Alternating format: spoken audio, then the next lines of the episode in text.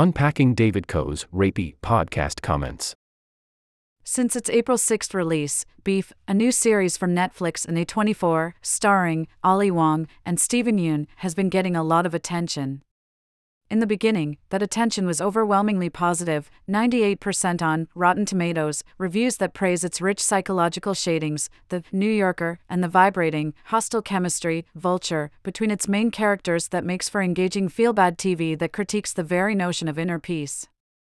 But now, some viewers are calling for accountability from its creators after troubling comments by one of its actors resurfaced on Twitter. On his podcast in two thousand fourteen, David Choe reportedly recalled an encounter with a masseuse that, the way he describes it, sounds like sexual assault. Choe told his co-hosts that he pushed this woman to perform oral sex on him, knowing she was not interested in that type of contact. At the time, Choe admitted this was rapey behavior, but maintained, "I am not a rapist." Now, he has, reportedly, filed a Digital Millennium Copyright Act, D M C A, takedown request to get video of the episode removed from Twitter. The Cut has emailed Choe for comment, and we will update if we hear back. In the meantime, here's what has been reported so far. Who is David Choe?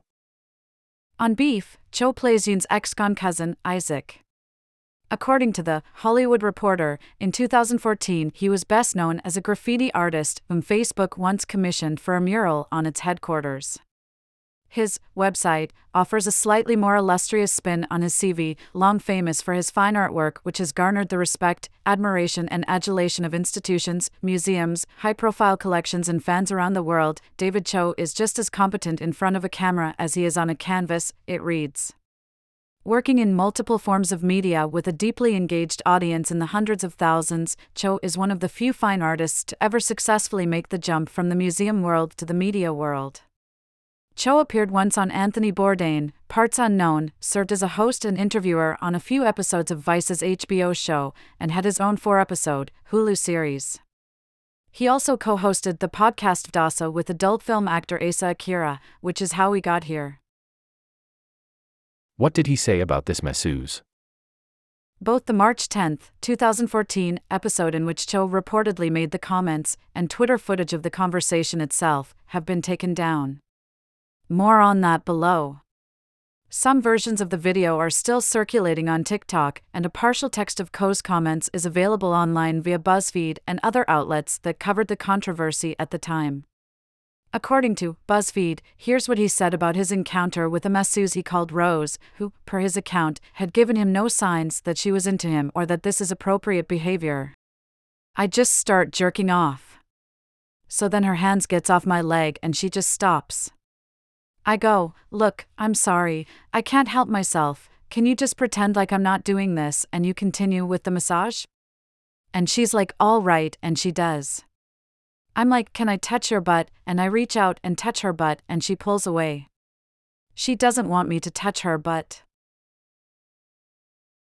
According to BuzzFeed, her response was the same when he asked her to touch his penis, then to spit on it, then to put her mouth on it. She's definitely not into it, but she's not stopping it either, he reportedly went on. When she declined to kiss his penis, he said, I take the back of her head and I push it down on my dick and she doesn't do it. And I say, open your mouth, open your mouth, and she does it and I start face-fucking her. He said he continued until he ejaculated in her mouth. When Akira called Choe's actions rape, Choe qualified them as rapey, adding, I am not a rapist. If she had told him to fucking stop and threatened to call security, he said, that would have been a much different story. But the thrill of possibly going to jail, that's what achieved the erection quest.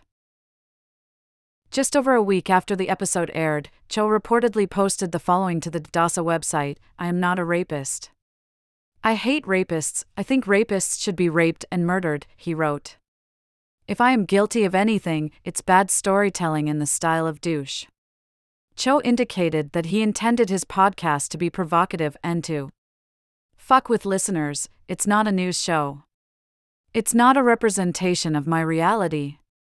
It's not the place to come for reliable information about me or my life, he said. I'm sorry if anyone believed that the stories were fact. They were not. Choe has addressed the episode a few other times since then. In two thousand seventeen, after a mural he painted in Manhattan was defaced with the word rapist, he wrote on Instagram, "I relayed a story simply for shock value that made it seem as if I had sexually violated a woman. Though I said those words, I did not commit those actions. It did not happen. I have zero history of sexual assault. I am deeply sorry for any hurt I've brought to anyone through my past words.